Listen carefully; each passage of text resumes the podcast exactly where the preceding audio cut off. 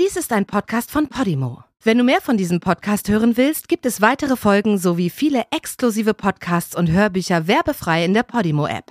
Alle Infos und den Link zum Angebot findest du in den Show Notes. Der letzte Rocker. Als der 43-jährige Maurer Niels Paulsen an einem kalten Tag im Dezember 2015 das Staatsgefängnis in Nyborg verließ, war dies das Ende einer Ära. Niels war im großen skandinavischen Rockerkrieg dabei gewesen und war nun das letzte Mitglied der Rockerbande, das nach einer lebenslangen Haftstrafe auf Bewährung freigelassen wurde. Niels erhielt seine lebenslange Haftstrafe für einen Raketenangriff, den er und einige andere Bandidos-Rocker verübt hatten, zu einer Zeit in der Geschichte Dänemarks, als die Hells Angels und die Bandidos sich im Kampf um die Macht und die Herrschaft über den Drogenmarkt in Dänemark befanden. Der Krieg kostete elf Menschen das Leben, führte zu weitreichenden Änderungen des dänischen Strafgesetzes und rüttelte die dänische Polizei brutal wach. Denn hier war das organisierte Verbrechen gekommen, um zu bleiben.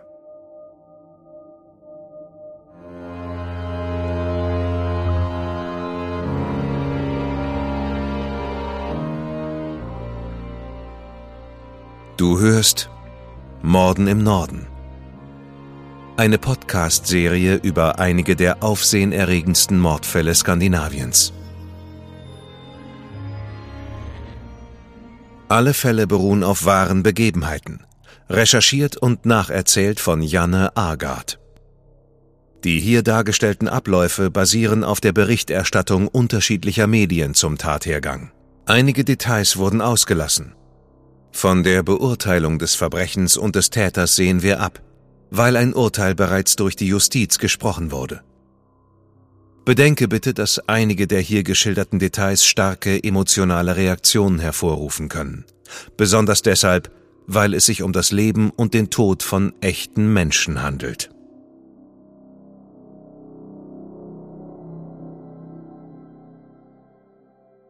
Es war mitten in der Nacht des 6. Oktober 1996. Auf das Stadtgebiet im Nordwesten von Kopenhagen war die ganze Nacht Blaulicht geworfen worden. Eine Handvoll Polizisten war vor dem Hauptquartier der Hells Angels abgestellt worden, um die große Wikinger-Party zu beaufsichtigen, die jährlich im Clubhaus der Rocker in der Titanstraße stattfand. Es hatte einen Grund, dass so viele Polizisten herbeordert worden waren. Der Rockerkrieg wütete schon seit einem Jahr. Seit Michael Junggren, der Präsident der Bandidos in Schweden, auf seinem Weg nach Skåne auf seiner Harley erschossen worden war.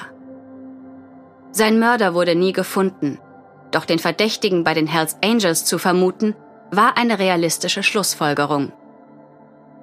Der Mord war der Auftakt zu einer Vielzahl brutaler und tödlicher Vorfälle, der sich zwischen den beiden Rockerbanden auf den gesamten skandinavischen Raum erstreckte.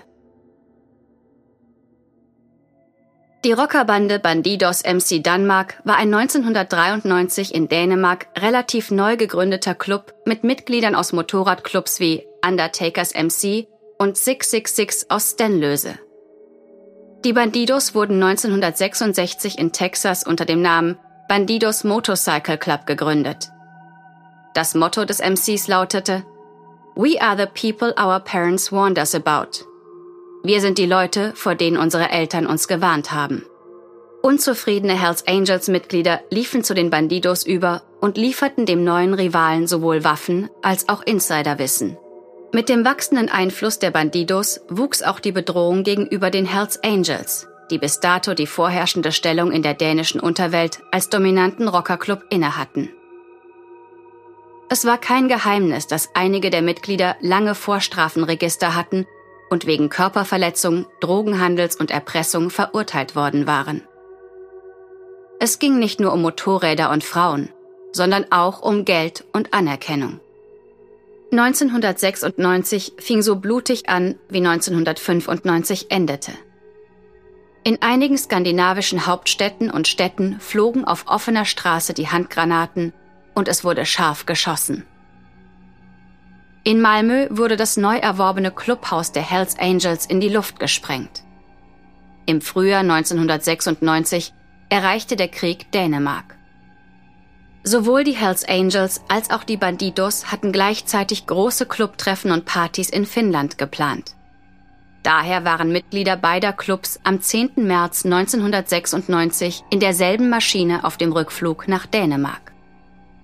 Als sie am Kopenhagener Flughafen Kastrup ankamen und von ihren jeweiligen Clubbrüdern auf dem Parkplatz abgeholt wurden, eröffneten die Hells Angels das Feuer auf einige Autos der Bandidos.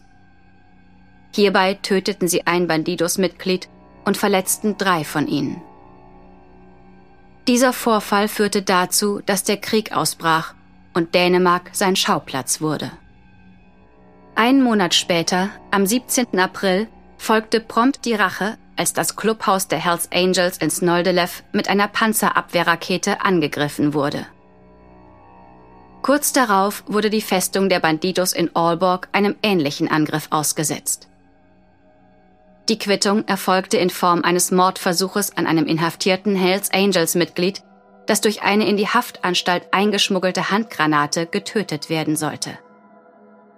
Das Prinzip war einfach und gnadenlos. Auge um Auge, Zahn um Zahn. Die Polizei im Norden stand Kopf.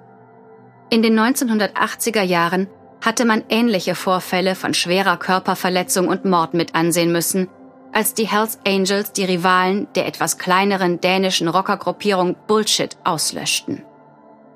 Aber mit den Bandidos als Gegenüber und einem offenen Kampf um die kriminelle Herrschaft standen hier weitreichende Interessen auf dem Spiel, die von großen Egos gesteuert wurden. Die dänische Polizei war schockiert über die Brutalität der Angriffe, da sie das Leben der Zivilbevölkerung gefährdeten. In Oslo wurde eine Frau von einigen paranoiden Hells Angels Mitgliedern erschossen, weil sie in langsamem Tempo mit ihrem Auto am Hauptquartier der Rocker vorbeigefahren war. Die Anzahl der Vorkommnisse explodierte förmlich und die Waffen reichten von Maschinengewehren über Handgranaten bis hin zu Panzerabwehrraketen. Auf offener Straße hatte man den Einsatz solcher Waffen bisher nicht gesehen. Die meisten waren bei koordinierten Überfällen auf Militärdepots in Schweden gestohlen worden. In kleinen Provinzorten über das gesamte Land verteilt wurden Bombenanschläge verübt. Im September 1996 wurde versehentlich ein Sportverein getroffen, als die Banditos versuchten, Hells Angels Mitglieder, die ihr Clubhaus in der Nähe des Sportvereins hatten, durch einen Anschlag auszulöschen. Das Wikingerfest am 6. Oktober 1996 sollte zum Höhepunkt des Bandenkrieges werden. Mehr als 100 Menschen hatten sich in der Titanstraße im dicht besiedelten Zentrum von Kopenhagen versammelt. Den Hinterhof hatte man mit reichlich Stroh ausgelegt und hatte Hühner und Hängebauchschweine herumlaufen lassen, um für eine besondere Stimmung zu sorgen. Es gab Spanferkel, Live-Musik und es wurde getanzt. Neben den Hells Angels Mitgliedern des ganzen Landes waren viele Zivilisten unter den Partygästen, einschließlich des Anwalts der Gruppe. Vor der Rockerfestung standen 26 Polizisten in Kampfausrüstung, teilweise mit Maschinengewehren ausgestattet. Die blauen Einsatzwagen blockierten den Eingang. Die Polizei war auf einen Überfall der Banditos vorbereitet. Sie kontrollierten die Taschen und durchsuchten jeden einzelnen Partygast. Und sie befragten die weiblichen Gäste, in welchem Verhältnis sie zu den Rockern standen. Diese Party sollte sicher sein. Die Polizei hatte einen Hinweis erhalten, dass die Banditos vorhatten, einen Angriff auf die Party zu verüben. Der Hinweis kam von einem ehemaligen Banditos-Mitglied, Dan Lünge. Er hatte eine schwedische Gruppierung des Clubs unehrenhaft verlassen er war out in bad standing und war nun ein Informant der Polizei geworden, der unter dem Namen Goldener Vogel operierte.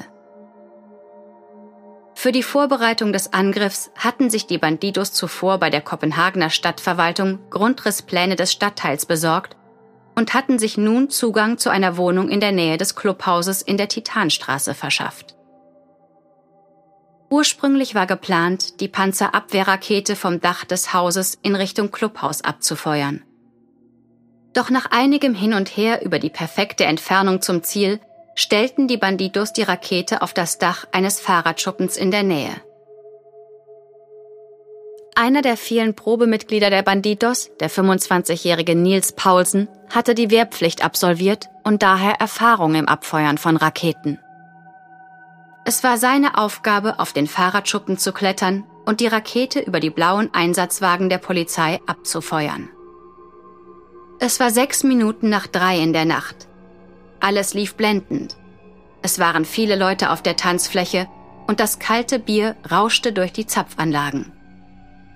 Dann traf die Panzerabwehrrakete das Clubhaus. Panzerbrechende Munition entwickelt vor der Detonation hohe Temperaturen. Doch aus irgendeinem Grund explodierte das Geschoss nicht, nachdem es das Gebäude getroffen hatte. Es zerschmetterte das Mauerwerk und verwandelte den überfüllten Raum in Sekundenschnelle in einen Schmelzofen mit herumwirbelnden Trümmern. Der aus dem Kupferkern des Geschosses herausgefeuerte Metallstrahl traf den Tresen im Inneren des Clubhauses und teilweise auch die Personen, die sich zu dieser Zeit auf der Tanzfläche aufhielten. 18 Menschen waren von den Trümmern des Gemäuers schwer verletzt worden. Unter ihnen der damalige Präsident der Hells Angels, Christian Middelbo, der von den Trümmern in den Rücken getroffen wurde. Das Clubhaus war zum Kriegsgebiet geworden. Die Menge an Krankenwagen, die sich am Tatort eingefunden hatte, schien endlos. Sieben Krankenhäuser in der Hauptstadt mussten sich um die verwundeten Menschen kümmern. Zwei Menschen starben durch die Druckwelle, die das Geschoss erzeugt hatte. Einer von ihnen war der 38-jährige Prospect, Probemitglied Louis Linde Nielsen. Das zweite Opfer war die 29-jährige alleinerziehende Mutter Janne Krohn. Janne war zur Party gekommen, weil alle Bewohner der Gegend eine Einladung erhalten hatten. Sie lebte in der Ägiesstraße in der Nähe der Festung und arbeitete als Angestellte in einem Bekleidungsgeschäft. Eine Rakete dieser Art wird normalerweise in Kriegsgebieten eingesetzt, um Panzer und andere große Gegenstände zu zerstören, erzählte ein hochrangiger Polizist den Medien nach dem Angriff. Es ist also in der Tat eine der kraftvollsten Waffen, die man sich vorstellen kann. Und das Schlimmste, was ich je gesehen habe. Kurz darauf durchsuchte die Polizei das gesamte Gebiet mit der Hundestaffel. In einem Kellerschacht, nicht weit von der Titanstraße entfernt, fand man eine schwarze Strickmaske. Sie hatte einen winzigen Fleck unter dem einen Auge und wurde sofort zur DNA-Analyse an das Forensische Institut weitergeleitet. Beim Abfeuern einer Rakete tritt häufig ein Rückstoßeffekt auf, weshalb es möglich war, dass der Täter eine Gesichtsverletzung erlitten haben könnte. Währenddessen feierten die rivalisierenden Bandidos in ihrem Clubhaus in Stenlöse, wo die Polizei sich vor den Toren postiert hatte. Die Polizei hatte eine lockere Absperrung des Clubhauses vorgenommen und registrierte sämtliche Personen, die den Ort betraten und verließen. Insgesamt hatten sich 71 Personen versammelt und am nächsten Morgen wurde kontrolliert, wer sich aus dem Clubhaus hätte entfernen und nach Kopenhagen gelangen können, um dort die Panzerabwehrrakete abzufeuern. Die Polizei vermutete, dass die Männer zu dritt gewesen sein mussten. Zwei auf dem Dach und einer, um den Fluchtwagen zu fahren. Man brauchte Erfahrung, um eine Rakete abzufeuern. Deshalb konnte man hier einige der Rockermitglieder aussortieren. Ansonsten verliefen die Ermittlungen eher schleppend. Denn Zeugen unter den Rockern gab es keine. Hier war Schweigen eine Tugend. Die Polizei erhielt jedoch Hilfe vom Goldenen Vogel, der alle drei Täter mit vollem Namen identifizieren konnte. Der erste Name, der genannt wurde, war Niels Paulsen, er war der 25-jährige Prospect der Bandidos. In den Medien entdeckte die Polizei Fotos von Niels Paulsen, die am Tag nach dem Attentat aufgenommen worden waren. Denn nach den Vorfällen berichteten die Medien sehr ausführlich über die Aktivitäten des Clubs. Auf den Fotos der Pressefotografen konnte die Polizei erkennen, dass Niels Paulsen eine kleine Wunde unter dem rechten Auge hatte. Er war jedoch gerade mit einigen Clubmitgliedern in den Urlaub gefahren. Erst zehn Tage nach dem Angriff war er wieder auf dänischem Boden gelandet und wurde im Banditos Clubhaus auf der dänischen Insel Falster festgenommen. Einen wichtigen Hinweis hatte man auf dem Dach des Fahrradschuppens gefunden. Den Abdruck eines Springerstiefels der Marke Rockground, von dem sich herausstellte, dass erst wenige Exemplare verkauft worden waren. Es war ein neues Modell, das erst einen Monat zuvor in Dänemark in den Verkauf gegangen war. Deshalb begann die Polizei anhand der Kaufbelege zu ermitteln, wer die Käufer dieser Schuhe waren. Auf der Suche nach den Stiefeln beschloss die Kopenhagener Polizei, alle Festungen gleichzeitig zu durchsuchen. An 47 Adressen im ganzen Land und mit Hilfe aller dänischen Polizeidirektionen wurden Clubhäuser und Festungen durchsucht. Aber sie fanden keine Stiefel. Wieder nutzte die Polizei die Medienberichterstattung über den Rockerkrieg und stellte fest, dass ein Sender am Morgen nach dem Angriff mit der Panzerabwehrrakete vor dem Banditos Club in Stenlöse gefilmt hatte. Auf diesen Aufnahmen konnte die Polizei sehen, dass Nils Paulsen die seltenen schwarzen Stiefel trug. Nach der Verhaftung wurde Nils ins Rechtsmedizinische Institut gebracht, wo er von Ärzten untersucht wurde. Er hatte eine frische Narbe unter dem rechten Auge. Nils wurde für die DNA-Analyse eine Blutprobe entnommen und einige Wochen später hatten Genetiker eine molekulargenetische Untersuchung des Blutes vorgenommen. Es wurde bestätigt, dass die DNA von Niels mit hoher Wahrscheinlichkeit mit der DNA der schwarzen Strickmaske, die man im Kellerschacht gefunden hatte, übereinstimmte. Doch 50 Leute sagten aus, dass Niels in dieser Nacht bei der Party in Stenlöse Tresendienst hatte. Niels selbst sagte aus, er habe die Mütze getragen, sie aber irgendwann im Laufe des Abends verloren. Er bestätigte auch, dass er ein paar Rockground-Stiefel besitze, er sie jedoch zur Aufbewahrung einem Freund, dessen Namen er nicht angeben wolle, übergeben hatte. Zeitgleich mit der Festnahme von Niels und seiner Untersuchungshaft verabschiedete das dänische Parlament ein neues Gesetz, an dem schon lange gearbeitet worden war. Das Rockergesetz, wie es im Volksmund genannt wurde. Es wurde eine Woche nach dem Raketenangriff verabschiedet und trat im Juni 1998 endgültig in Kraft. Im Strafgesetzbuch erhielt es die etwas formellere Beschreibung Gesetz über das Aufenthaltsverbot auf bestimmten Grundstücken und betraf insgesamt 122 Mitglieder der Hells Angels und 98 der Bandidos. Das Verbot der Grundstücksbetretung bezog sich auf insgesamt 25 Grundstücke, die sich zu diesem Zeitpunkt im Besitz der Clubs befunden haben. Juristen und Kriminologen warnten vor dem Gesetz, da es die Ermittlungen erschweren würde, nun da die Kommunikation der Bandenmitglieder auf anderem Wege stattfinden müsste. Das Rockergesetz wurde von mehreren Anwälten beim obersten Gerichtshof angefochten, weil sie es als einen Verstoß gegen das verfassungsmäßige Versammlungsrecht betrachteten. Aber neun Richter des obersten Gerichtshofs waren anderer Meinung. Sie hielten die Auswirkung, die dieses Gesetz auf bestimmte Gruppen haben würde, als relativ klein im Verhältnis zu dem Schutz, den das Gesetz dem normalen Bürger, den zufälligen Passanten und der in der Nähe wohnenden Bevölkerung bieten könnte. Der Rockerkrieg endete nicht mit dem Raketenangriff auf die Titanstraße in Kopenhagen. Das neue Gesetz war in Dänemark zwar gut und schnell verabschiedet worden, doch der Krieg fand auch an diversen anderen Orten in Skandinavien statt.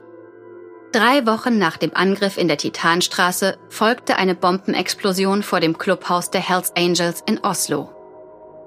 Es folgten eine Reihe von Attentaten und sogar ein Kampf zwischen den Bandidos und den Hells Angels auf offener Straße in Kopenhagen. Die Kämpfe dauerten bis einschließlich 1997 an, wo sich die beiden Gruppen dann auf einen Waffenstillstand einigten. Viele Mitglieder beider Seiten waren entweder inhaftiert oder, nach fast zwei Jahren Krieg, verwundet oder getötet worden. Geld und Waffen gingen zur Neige, weil der lukrative Drogenhandel unter den Kämpfen gelitten hatte. Banden mit Migrationshintergrund und andere kriminelle Gruppierungen hatten angefangen, Teile des illegalen Marktes zu übernehmen. Rechtsanwalt Torkel Toya war als Vermittler an den Friedensverhandlungen beteiligt gewesen und hatte dazu beigetragen, dass sich die beiden Präsidenten des Clubs, Blondie alias Ben Sväne Nielsen von den Hells Angels und Jim Tindan von den Bandidos im September 1997 trafen. Zur Hauptsendezeit ließen sie die Fernsehzuschauer wissen, dass sie ein Friedensabkommen geschlossen hatten. Nach dem Bandenkrieg und vor allem wegen ihm folgte eine komplette Umstrukturierung und Neuorganisation der Polizei und ihrer Arbeit. Ganz oben auf der Liste der Politiker war der Wunsch, Spezialeinheiten zu installieren, um die Beobachtung der Gruppen zu gewährleisten. Die Medien berichteten weiterhin intensiv über die Fälle und die Angst in der Bevölkerung hatte sich zu einer Art Moralpanik entwickelt. Mit ihren zahlreichen Clubhäusern und Festungen, die sich oft in gewöhnlichen Wohnvierteln der verschiedenen Städte befunden haben, stellten die Gruppen eine echte Bedrohung für das Leben der Bevölkerung dar.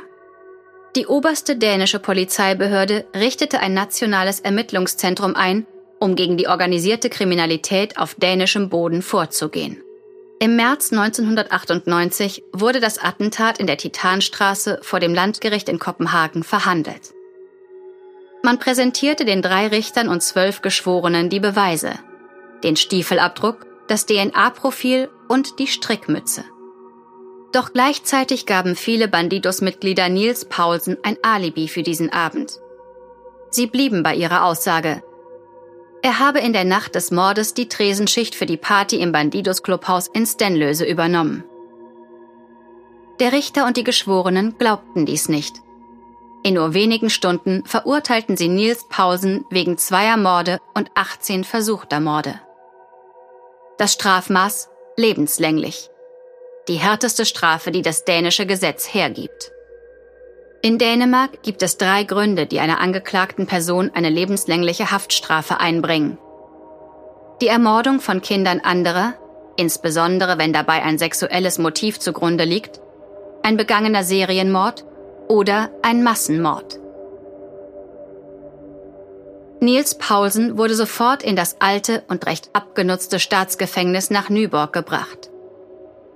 Damals waren in Nyborg viele Bandidos-Mitglieder inhaftiert, die dort nach ihrer Verurteilung wegen schwerer Körperverletzung, versuchten Mordes oder Mordes ihre Haftstrafen verbüßten. Im Staatsgefängnis in Horsens hingegen wurden die Rocker der Hells Angels beherbergt. Man konnte die Mitglieder der beiden Banden ihre Strafen nicht am selben Ort absitzen lassen, da der Krieg dann hinter den Gefängnismauern weitergegangen wäre. In Dänemark ist die lebenslängliche Haftstrafe wortwörtlich zu verstehen. Erst nach zwölf verbüßten Haftjahren konnte Nils seinen ersten Antrag auf Bewährung bei der Strafvollzugsbehörde stellen. Diese wies seinen Antrag jedoch mit dem Hinweis auf das Rechtsempfinden der Bevölkerung wieder und wieder ab. Nach 14 Jahren in der geschlossenen Haftanstalt war dann die rechtliche Möglichkeit gegeben, ein Gericht damit zu beauftragen, sich in einem Verfahren mit der Aussetzung von Nils Strafe zur Bewährung auseinanderzusetzen. Es geht hier um zwei Fälle der vorsätzlichen Tötung und Körperverletzung an 18 Personen. Das Rechtsempfinden ist in diesem Fall demzufolge alles andere als unwesentlich, hieß es vom Vertreter der dänischen Strafvollzugsbehörde.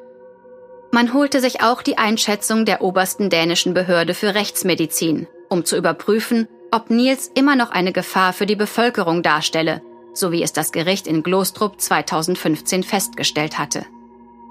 Die Rechtsmediziner befanden, dass der Verurteilte während seiner Haftstrafe gereift war, Reue gezeigt hatte und sich mit den Qualen auseinandergesetzt hatte, die er den Hinterbliebenen mit seiner Tat zugefügt hatte. Das Gericht entschied, Nils Antrag stattzugeben, weil er dem Rockermilieu schon vor langer Zeit den Rücken gekehrt hatte. Er ließ sich zudem gerade seine unzähligen Tätowierungen an Fingern und Händen entfernen. In den letzten Jahren im Gefängnis hatte er eine Ausbildung zum Maurer gemacht und hatte eine Zulassung zum Freigang erhalten, damit er seiner Arbeit auf einer Baustelle nachgehen konnte. Er verbüßte volle 18 Jahre, bevor er als letzter lebenslänglich inhaftierter Rocker das Gefängnis verlassen konnte.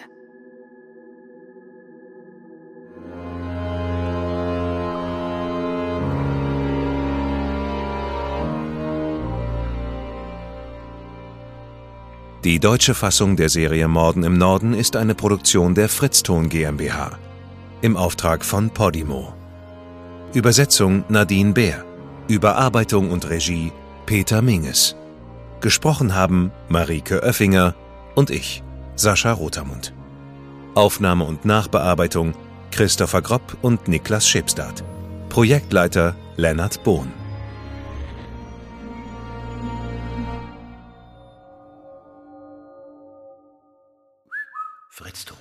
In der Podimo-App hörst du tausende Podcasts und internationale Hörbücher aller Genres.